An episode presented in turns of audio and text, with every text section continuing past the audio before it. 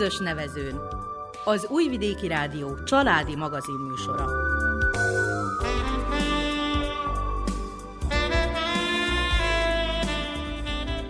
Köszöntjük hallgatóinkat a mikrofonnál Nánás Janikó és Miklós Csongor. A zenét Verica Polyákovics válogatja, a műszaki munkatárs Korán Mávics. Mesebogózó és ringató. Gyermekdalok, mondókák, játékok, tündérést népmesék. Ezek állnak a mai műsorunk középpontjában. És hogy miként illeszkednek ezek a családi magazinba? Úgy, hogy az említett két program elsősorban a felnőtteknek, a szülőknek szól. A mesebogozó megalkotója Ritz Dencs Tünde, mentálhigiénés szakember. Foglalkozásain a mese segítségével lehet körüljárni a lelki problémákat és gyógyírt keresni rájuk. A ringató foglalkozások egyre inkább terjednek Vajdaságban is, már mint egy húsz településen tartják őket. Ez egy magyar örökségdíjas módszer, amelyel már a legkisebb korban elkezdhető a gyerekek zenei nevelése. Elsősorban a szülők, nagyszülők kapnak útmutatót, hogy miként lehet minőségi énekre tanítani a gyerekeket. Segítséget nyújt az anyanyelv ápolásában, a hangok képzésében és a finom motorikában is. Egy szóval sok mindenben, amire egy gyereknek szüksége van az egészséges fejlődéshez. A közös nevezőn mai adásában tehát a mesebogózót és a ringatót mutatjuk be. Tartsanak velünk, kellemes és hasznos időtöltést kívánunk!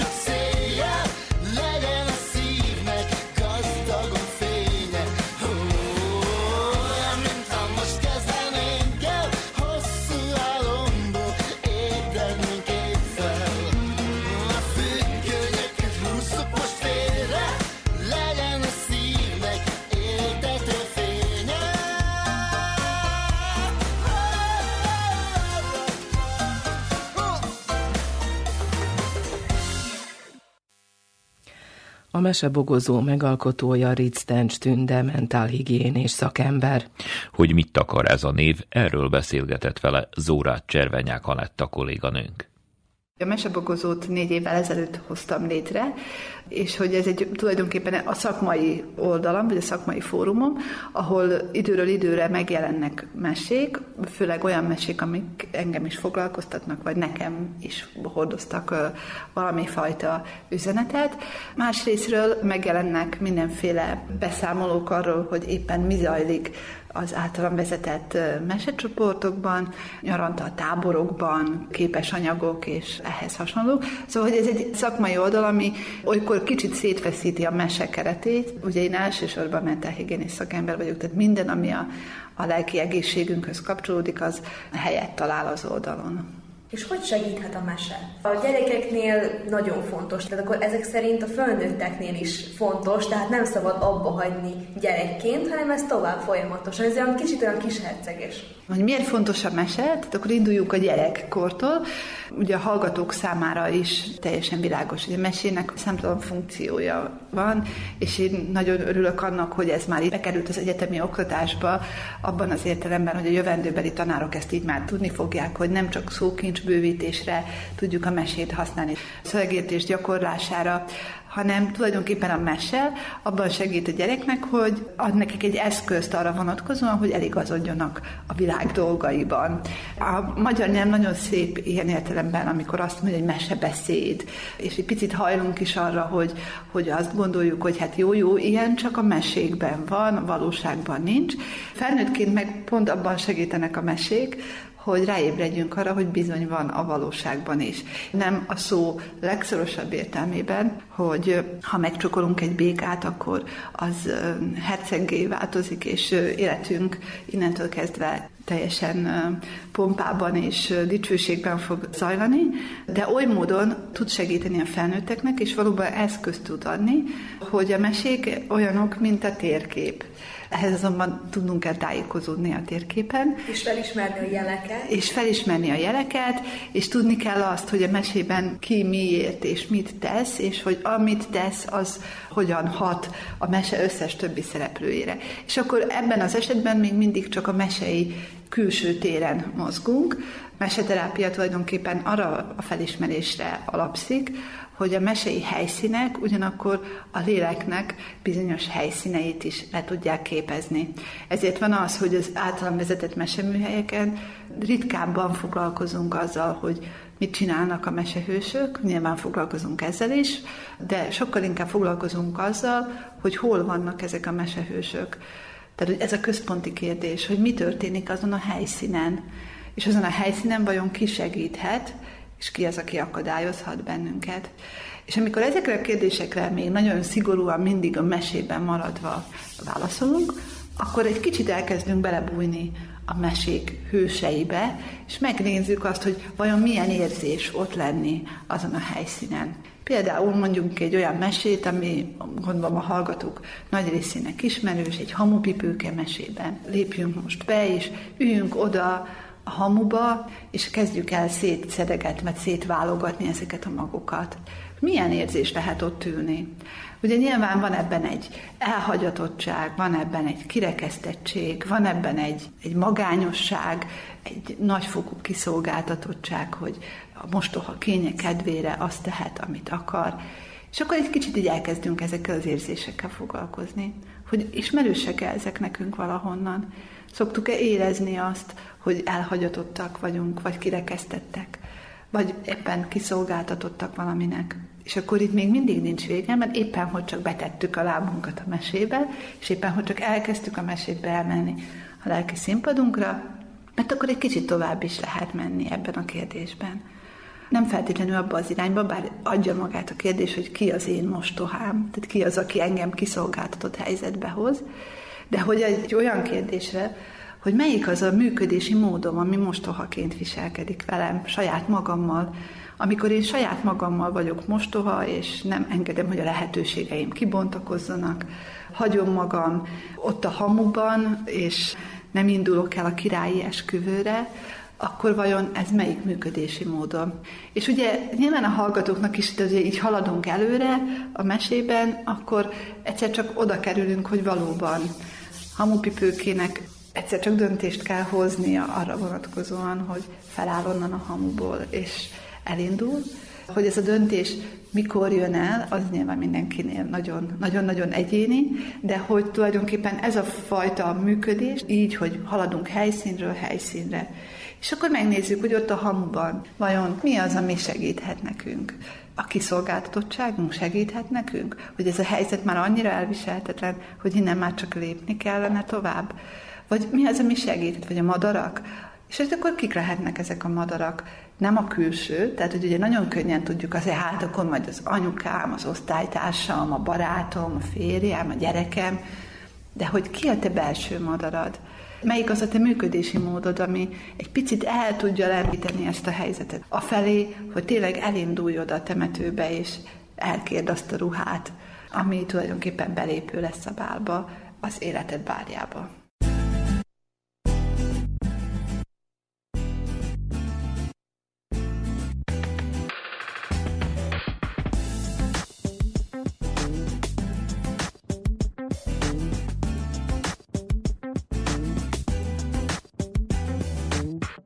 Mint egy álomban Angyallal játszottam, így tudtam szállni Csodát látni, most távol van. Minden, mit képzeltem, melletted éreztem. Így tudtam élni, sosem félni, de tévedtem. Sokat ígért egy vás, a szívemet elloptál Messzire csalt egy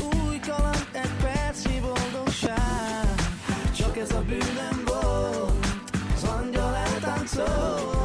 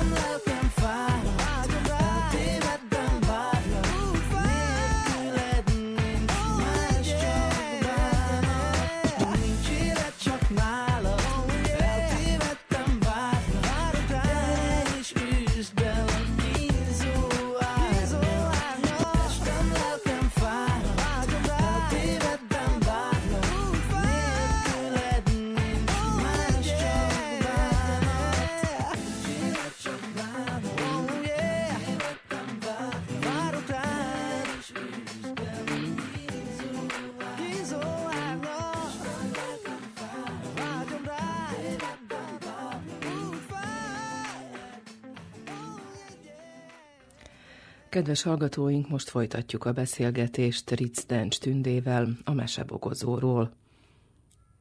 Mennyire nehéz vagy könnyű ezt elérni náluk? Kicsit most visszautalnék a beszélgetésünk elejére, hogy a gyerekeknek mesét mesélünk, és hogy ez ugye azért adja magát, mert ugye gyermeki gondolkodásmódra azért alapvetően ez a képi gondolkodásmód, vagy a belső képalkotás az egy sokkal egyszerűbb folyamat, mint egy felnőtt esetében. Ezért valóban jogos a kérdés, hogy amikor felnőttekkel dolgozom, akkor egy kicsit rá kell erre dolgozni, hogy ezt a már egyszer tudott és ismert belső képi gondolkodást felébresztjük vagy aktiváljuk. Erre különböző gyakorlatokat szoktam kitalálni.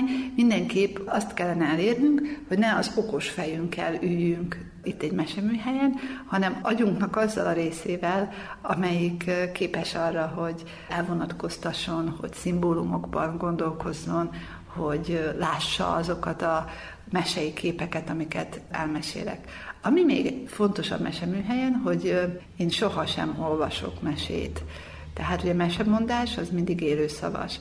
Fejből mesélem a meséket, de ennek azért van jelentősége, mert az élőszavas mesemondás alatt tud kialakulni az úgynevezett történethallgatási transz, ami egy módosult tudatállapot, ahhoz hasonlítható, mint amikor készülünk elaludni, de még éberek vagyunk, szóval még azért így tisztában vagyunk vele, hogy rajtunk van a takaró, meg nem tudom, ki fekszik, vagy ki nem fekszik mellettünk, de hogy azért már nem vagyunk annyira éberek, hogy így teljesen tisztában legyünk. Tehát, hogy ez a köztes állapot a folyamatos mesemondással, vagy hogy a mese hallgatásával elérhető ez a módosult tudatállapot, és ez azért fontos, mert a módosult tudatállapot tesz bennünket alkalmassá arra, hogy elinduljon az úgynevezett belső képalkotás, hogy már ne csak hallgassuk a mesét, hanem lássuk is.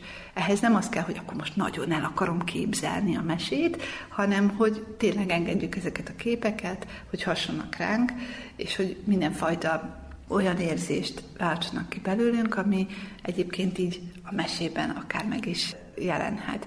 Tehát, hogy az élőszavas mesemondás után következik a mese feldolgozása, tehát, hogy belépünk a mesében, ezt nyilván nagyon fokozatosan tesszük, nagyon lassan, pont azért, mert hogy a felnőtteknél ez egy kicsit másabb tempó, egy gyerek közösségben, amikor velük dolgozom, akkor ott elég gyorsan be tudunk lépni a mesébe, viszont a felnőtteknek az egy picit így rá kell dolgozni idézőjelben, de hát, hogy szépen lassan indulunk kívülről, és úgy, mint a koncentrikus körök, vagy mint a hagyma, úgy egyre haladunk beljebb és beljebb, hogy aztán eljussunk ahhoz a ponthoz, amikor már egyes szem első szemében tudok arról beszélni, hogy igen, én vagyok a mostohám akkor, amikor ezt vagy ezt teszem magammal, de hogy azért ez egy viszonylag hosszú, tehát hogy ezért három órásak, és mondjuk nem egy órásak a meseműhelyek. És még így is a három óra is egy picit szétfeszíti a keretet, hisz a megbeszélés után, vagy ez a belső reflektálás után azért mindig van egy mesét feldolgozó gyakorlat, ami nagyon sokféle lehet, lehet egy ilyen művészetterápiás része, lehet egy pszichodráma része, tehát hogy ez mindig aktuálisan attól függ, hogy egyrészt milyen mesével dolgozunk, milyen csoporttal, mennyire szeretném ezt most elmélyíteni. Nyilván, amikor egyszeri jelleggel tartok meseműhelyt, tehát hogy egy adott témára, akkor annak mindig van egy eleje, közepe, vége. Az lenne az optimális, ha senki nem úgy menne el innen, hogy nagyon meg van zuhanva, sokkal inkább úgy, hogy valami fontosat kapott, és valami úton elindult, mint ahogy a mai meseműhelynél pont az elindulása központi téma, hogy hogyan tudunk elindulni, tehát mi kell ahhoz, hogy el tudjunk indulni. Ha meg elindulunk, akkor hova megyünk, ott mit csinálunk, és onnan hogy jövünk vissza, azért az is fontos, hogy valahogy vissza is érjünk. És a mesékben mindig beléptetek, tehát a mesei térben mindig van egy beléptetés, illetve amikor vége van a meseműhelynek, akkor pedig van egy kiléptetés. Tehát, hogy pontosan ezek az úgynevezett rituálék azt szolgálják, amit régen is szolgáltak a rituálék, ugye ezek a, a beavatási szertartásoknak a rituáléjai, amelyek elválasztanak bennünket valamitől, ami régi, megtesszük a próbákat, és aztán visszavezetnek bennünket, tehát egy más emberként vezetnek vissza a közösségbe. Ez a ki- és beléptetés rituália is pontosan ezt szolgálja. Milyen segédeszközök vannak még itt körülöttünk? Mire szolgálnak ezek?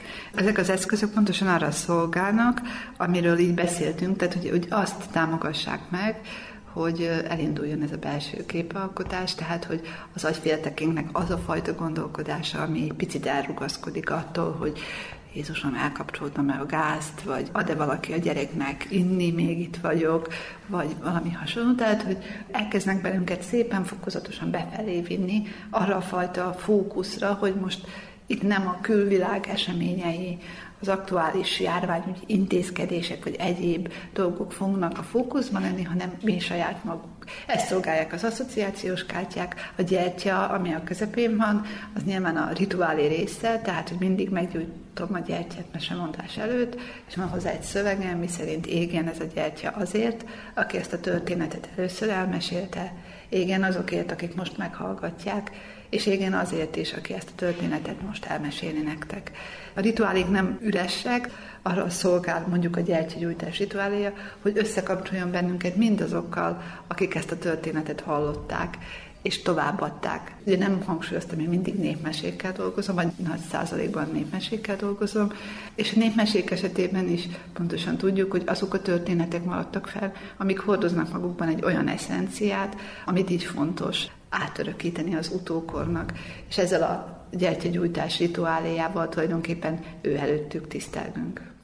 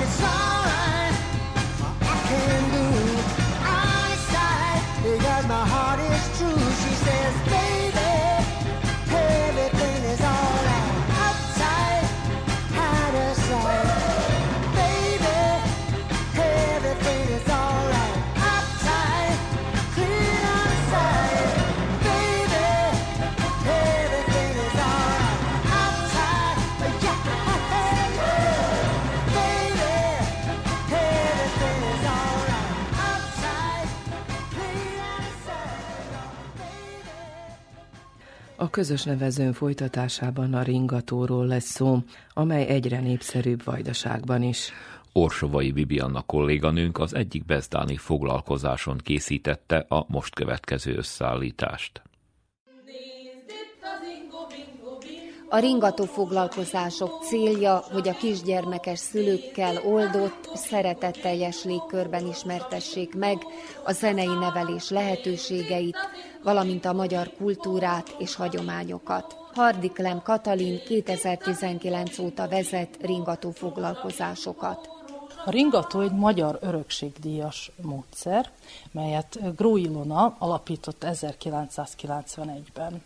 Ő egy zenepedagógus, és a képzésen elmesélte nekünk, hogy hogyan indult ez az egész, hogy ő zeneóvodát tartott a három évnél idősebb gyerekeknek, és amikor a szülők jöttek a gyerekekért, akkor hozták a kisbabákat a babakocsikban, és kérdezték a Groilonát, hogy nem lehetne a kisgyerekeknek is valamit szervezni. Mert hogy a Kodály elvre épül, és Kodály azt mondta, hogy nem lehet elég korán elkezdeni. Tehát az anya születése előtt kilenc hónappal kell elkezdeni a zenei nevelést. Tulajdonképpen egy útmutató a szülőknek, hogy ö, hogyan mit énekeljenek, hogyan játszanak, mit mondókázzanak az ilyen kisgyerekeknek.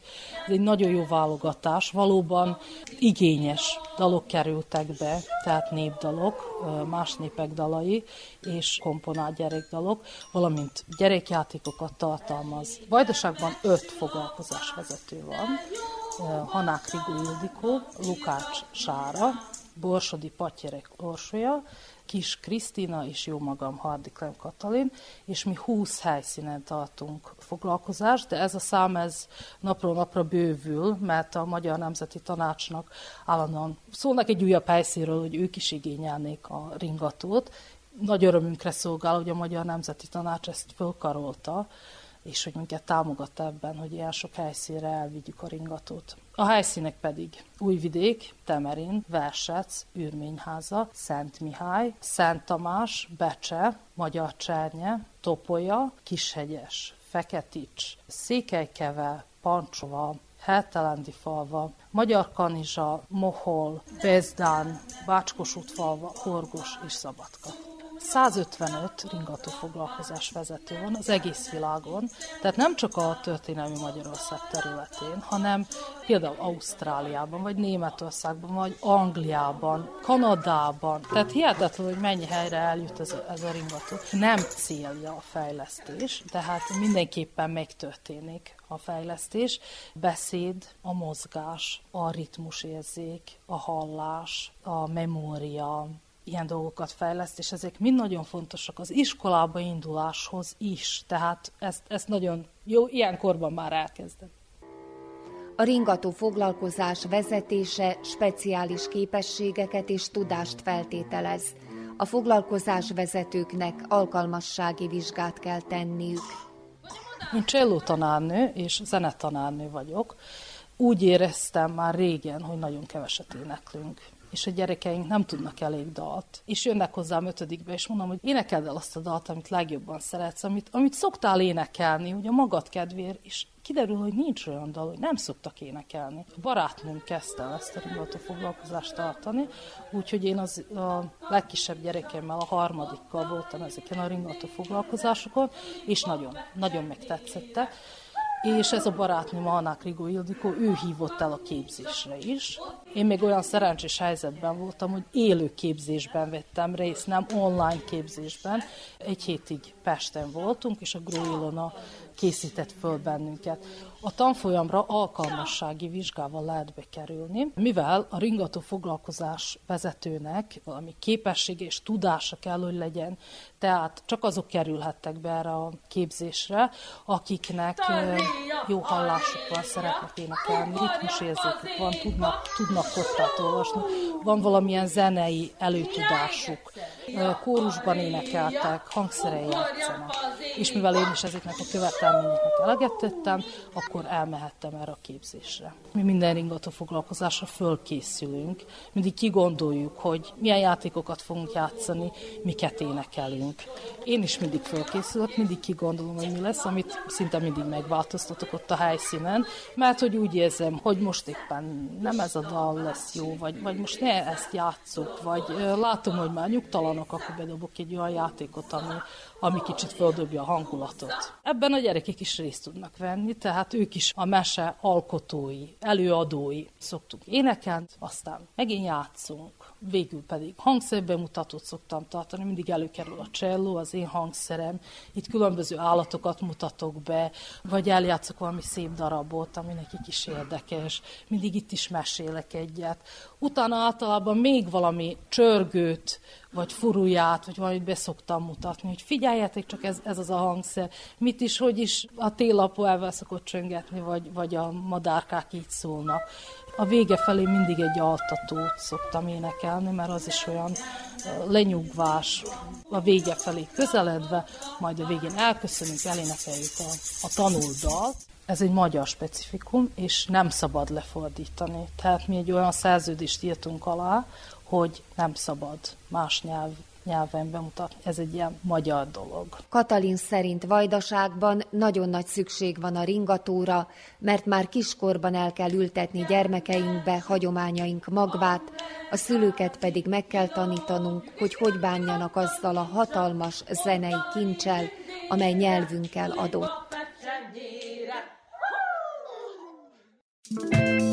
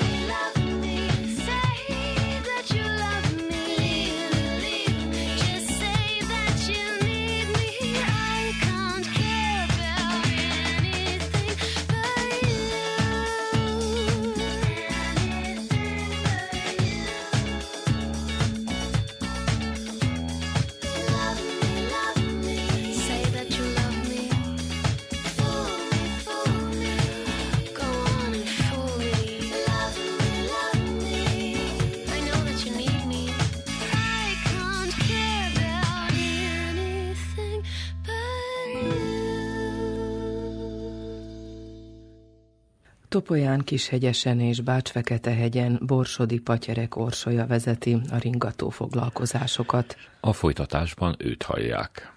A Ringató egy olyan zenei nevelési program, ami kisgyerekes családoknak szól, néhány hónapos kortól három éves korú gyerekeknek, még a szüleiknek igazából nem a gyerekeket tanítjuk a ringaton, hanem a fölnőtteket igazából, hogy hogy tanuljanak meg énekelni, hogy tanuljanak meg a gyerekekkel játszani.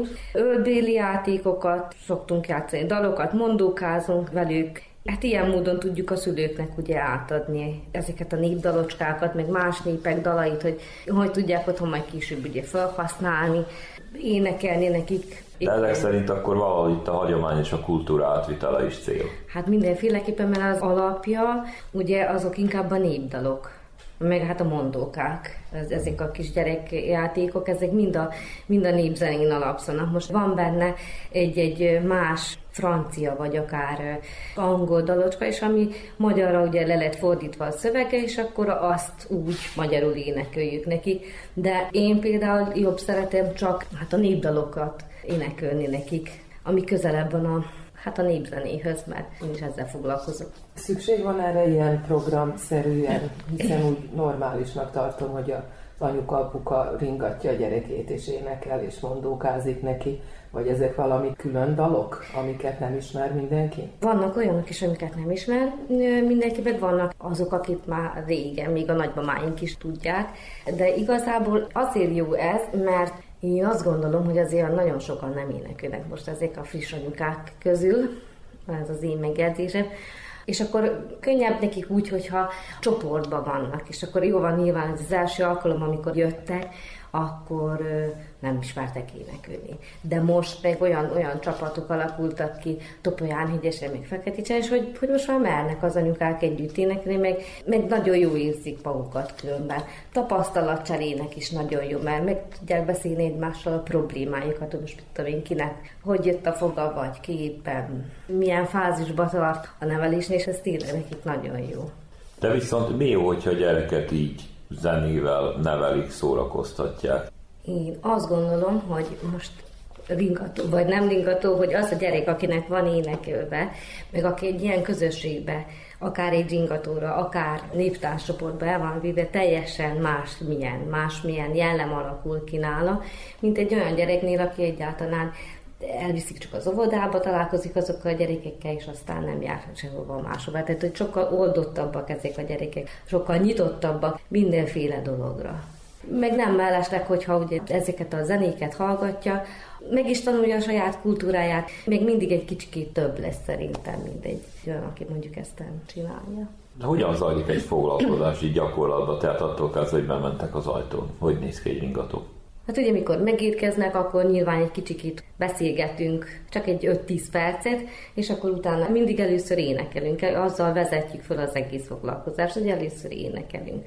Hogy kicsit szoktassuk egymást is, megszokjuk egymást, a gyerekek is megszokják azt, hogy nem otthon van, hanem egy másik helyen. Aztán ugye kezdünk velük játszani, aztán megint egy kicsikét megint visszatérünk egy kis éneklésre, egy kis énekes játékkal már egybe, akkor aztán vannak különböző hangutánzó mondókák is, amiket nagyon szeretnek például. A zárásnak meg ugye persze megint visszatérünk, és szépen levezetjük, úgyhogy elénekeljük azokat a dalokat, amikkel ugye kezdtük, hogy szépen megnyugtatjuk az egész foglalkozást, és akkor utána még tudnak játszani, mondom, a hangszerekkel a gyerekek, a szülők meg hát addig bírnak még ugye beszélgetni még egy kicsit. Maga a foglalkozás az ugye fél óra, de egy óra hosszáig tart. Tehát, hogy így mindennel. És a gyerekek élvezik? Igen, igen, nagyon.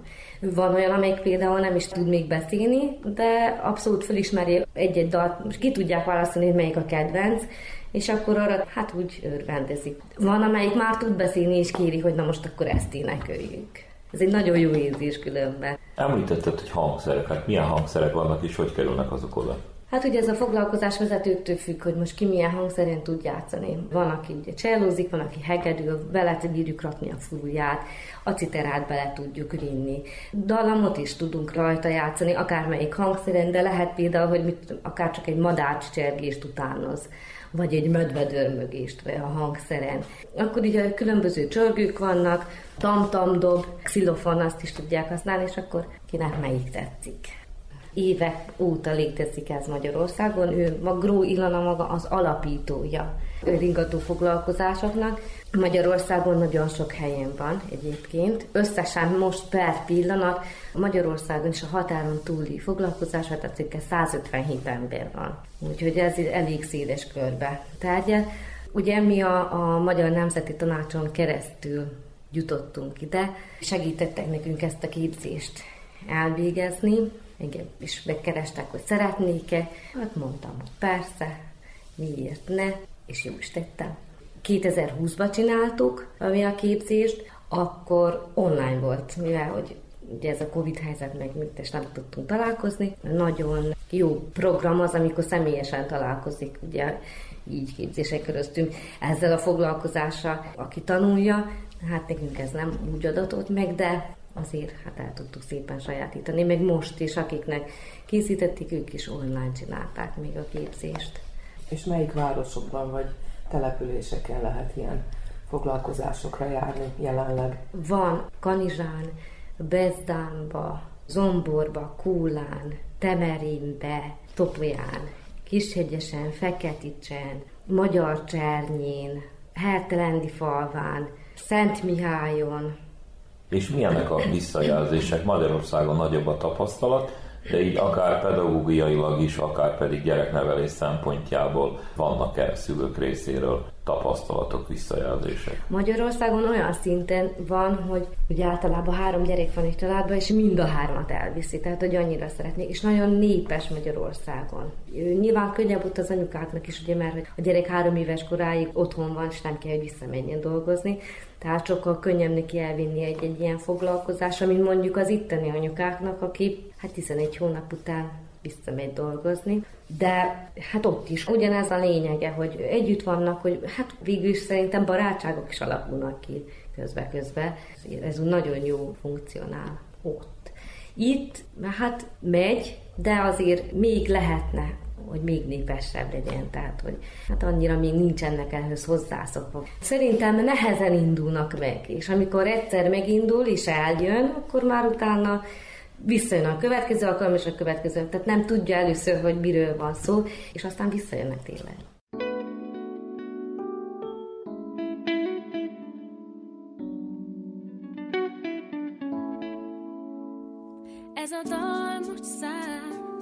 Lehet, hogy téged megtalál, így megismerhetsz engem.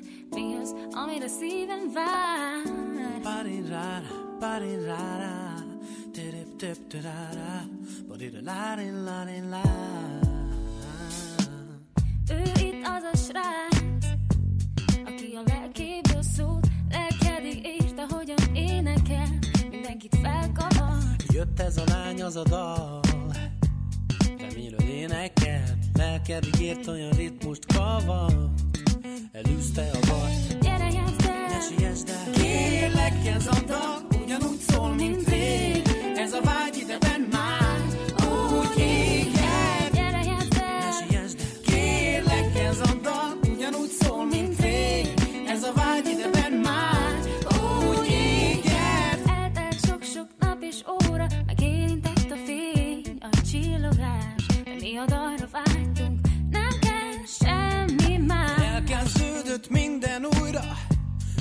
tudtam én lesz folytatás, nem mégis kellett ez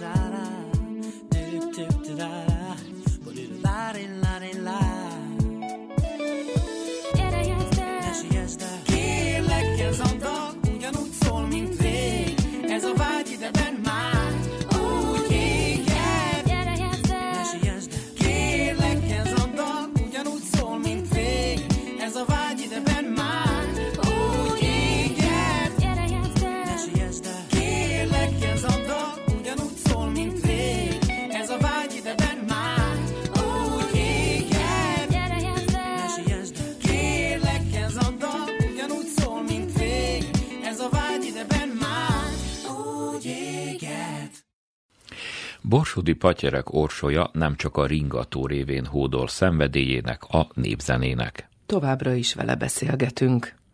A szakmám az egészségügyi nővér. Ez a fő állásom, ebbe dolgozok, de már hát 20 éve csinálom a néptáncot, meg a, a népdaléneklést. A mai napig én egyébként táncolok, meg vezetem az énekcsoportokat, gyerekeket, asszonyokat, ilyen fiatal asszonyokat, mint én, és én azt nagyon szeretem különben csinálni, és azért jó én nekem ez a ringat, mert én különben is sokat éneklek otthon is a gyerekeknek, nálunk otthon buli van mindig, így szeretem ezt csinálni, mert ebbe is lehet énekelni, lehet játszani, ugyanúgy a népdalokat, amikor tanítom, azokat sem úgy, hogy most akkor pont én nagyon szigorú vagyok, és ezt így meg így, hanem azt aztán szépen apránként úgy rávezetni egyiket, másikat. Például az asszonyokkal sokkal nehezebb éneket tanítani, mint egy gyerekkel, tehát mindig azt mondom. Miért nehezebb a fölnőtteket énekre tanítani? Hát a fölnőtteket ugye azért, mert ki meddig jár iskolába, addig ugye tanulnak. És amikor férjhez mentek, addig, amíg volt neki kisgyereke, addig énekült. Utána meg az úgy megszűnt az egész. Ezek az asszonyok, akiket én tanítok, ők szeretnek eljárni te a délutánokra, tehát hogy jobban nyitottabbak, de mégse annyira, hogy mondjuk ugye rögtön fogékony legyen egy ilyenre, meg nem a népdalt énekülte soha, hanem a, a nótákat amit nem úgy kell elénekelni, mint egy népdal. Tehát hogy ez, ezért is. Ő náluk ez a probléma. A gyerekkel ugye meg azért könnyű, mert ő meg nem ismeri azokat a nótákat, hanem rögtön az alapoktól tudunk indulni. Ez az a különbség közöttük. Én gondolom, hogy az is benne van, hogy valahogy elfelejtjük a nótázást. Szeretünk még énekelni? Nekem az a tapasztalatom, hogy a, az idősebbek ők, ők szeretnének, csak mondjuk nem biztos, hogy olyan a társaság, ugye, hogy lehet, hogy szígyelni fölkelni. A fiataloknál, még amelyik nem tudja, az meg egyáltalán nem is kell föl, és akkor, hogyha ott vagyunk mi néptáncosok, és csináljuk a bulit, akkor mindjárt ugye más a hangulat, meg mindenkinek más a kedve, tehát, hogy kell egy kis löket úgy mindenkinek, csak hát ez nem minden lakodalomban van így, vagy nem minden buliba, úgyhogy igazából az a baj. Szígyelősek szerintem az emberek. Vagy ha már megnyílik a torok, akkor lehet, hogy kicsit bátrabbak egy-két ital után, de hát nem arról kell szó. Én, tehát lehet úgy is bulizni, vagy énekelni, vagy mutázni, hogy ugye nem. Nem doppingolunk. Doppingolunk, igen. Ti névzenészek, akik ezt terjesztitek, ezzel foglalkoztok, hogyan tudtok bánni fiatalokkal, és szerinted hogyan kell hozzájuk állni a tinikhez mondjuk? Hát a tinikhez a legnehezebb igazából, mert ott már jön az a de amelyikben van a kitartás és az akarat, hogy valóban szeretne tovább is táncolni, azzal lehet foglalkozni. Mert mindig van olyan generáció, akinek a szülei szeretnék, hogy táncoljon, viszont a gyerek nem igazán, és azért ez látszik, hogy jön próbára, nem jön próbára, tehát hogy elég kampányosan jár mondjuk, azokkal sokkal nehezebbek, meg azok előbb-utóbb le is potyognak. De hát ugye van, van mindig van, amelyik így tovább viszi jó, ha tíz megmarad minden generációban. Itt Kölnvehegyesen nagyon népes, tehát van négytől hat éves korig kicsikig. Vannak ugye azok az, az alsós, felsős, ilyen vegyes korcsoport, akkor van csak a felsős, középiskolás korcsoport, úgyhogy itt vannak, vannak gyerekek, meg még egyelőre akarják is, megcsinálják, hát azt aztán mindig a középiskola az a, az, az írvágás általában mikor elmennek, akkor úgy gondolják, hogy nem tudnak jönni, tanulnom kell, nem tudom beosztani az időmet, és akkor a próba kimarad. Miért fontos önnek ennyire a népzene, hogy most már születéstől idősekig foglalkozik mindenkivel, és át szeretné adni a saját tudását? Hát azért, mert a miénk igazából. Jó, hogyha az anyanyelvemen tudok énekelni, és jó, hogy ekkora a népzenei kultúránk, hogy ennyiféle vidékről lehet dalokat megtanulni, és nagyon szépek is. Én ezt már tényleg nagyon régóta csinálom, úgyhogy én nekem ez alap nekünk a gyerekek is egyik is táncol, a másik is táncol, és nem azért táncolnak, mert én azt mondtam neki, hogy már pedig kell, hogy mennyi, hanem ő egyszerűen úgy érezte, hogy ő is szeretne ugyanezzel foglalkozni, mert mondjuk látta én tőlem. Nekem még két testvérem van, ők is táncolnak. De nálunk például a családban senki se nem táncol, csak mi így a három testvér. Én azt mondtam öt évesen, hogy én szeretnék menni táncolni. Itt még akkor a Kaszás Éva tartotta, utána Brezovski Eszter, és akkor aztán nekem az annyira megtetszett, hogy maradtam is. Én ebben jó éreztem magam, nagyon jó barátságok alakultak ki, tehát hogy igazából ez egy nagy család nekünk, Most már ugye mindannyiunknál vannak ugye gyerekek, továbbra is tartjuk a kapcsolatot, tehát hogy az, aki abba hagyta, az se baj nekünk, mert ugyanúgy bármikor visszajön, szívesen látjuk, meg hát mondom, a mai napig tartjuk a kapcsolatot velük. Egy fiatal nőnek itt hogy jut mindenre ideje? Az a jó, hogy van energia, úgyhogy meg kell tudni szervezni a dolgokat. Ha minden meg van szervezve, akkor mindent lehet csinálni, független attól, hogy van, vannak gyerekek már nekem, vagy éppen nem lennének. Azelőtt is meg tudtuk oldani, meg meg tudtuk szervezni. Nyilván, hogy nagy időt, meg gondot kell erre fordítani, de mindent meg lehet csinálni. És jó, hogy a férjeddel hasonló az érdeklődési Ez sokat számít én szerintem, igen vagy ha nem is zenész az embernek a férje, akkor is legalább, hogy ha olyan társ van mellette, nyilván, aki támogatja, és tud neki segíteni abba, hogyha otthon kell hagyni mondjuk a gyerekeket, hogy akkor nem mondja azt, hogy Jézusom, mit kell most velük csinálni, hanem elvégzi a dolgokat. Ki is a férjed, azért mondjuk el. Az én férjem Borsodi Árpád, a Csadókkal zenekarnak a bűgőse. És amíg mi beszélgettünk, addig ő vigyáz a gyerekekre.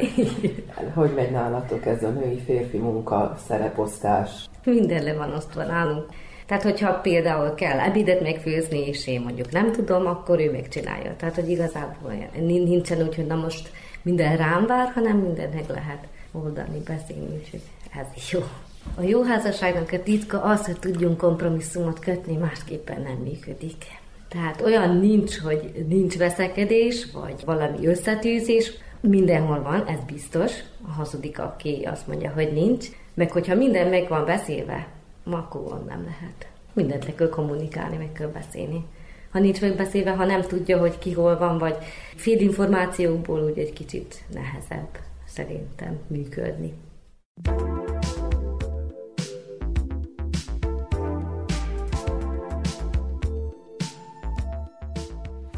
Kedves hallgatóink, a közös nevezőmben ma a mesebogozót és a ringatót mutattuk be. Adásunkhoz a zenét Verica Poljákovics válogatta, műszaki munkatársunk Gorán Mávics volt. Nevükben is megköszöni figyelmüket Nánás Janikó és Miklós Csongor. Maradjanak az Újvidéki Rádió mellett.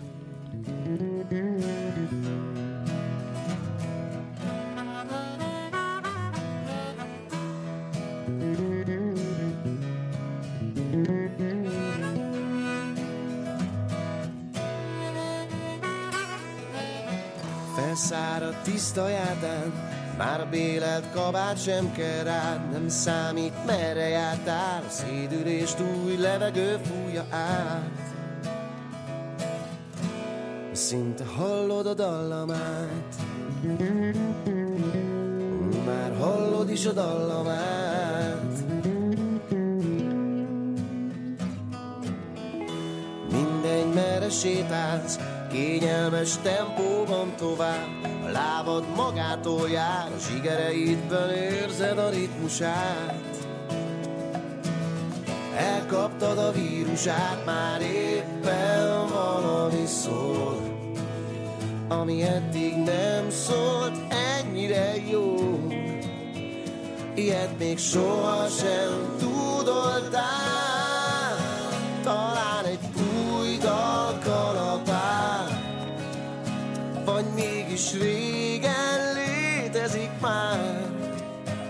lehet, hogy holnaptól egy újabb dallam vár, de még a lábad ma erre jár. Ha másé nem is volna, akkor is hallanám, ha hív. Az egész világ tudja, mégis másképp érzi minden szív. Akkor is hallanám, Senki nem szól, csak dobol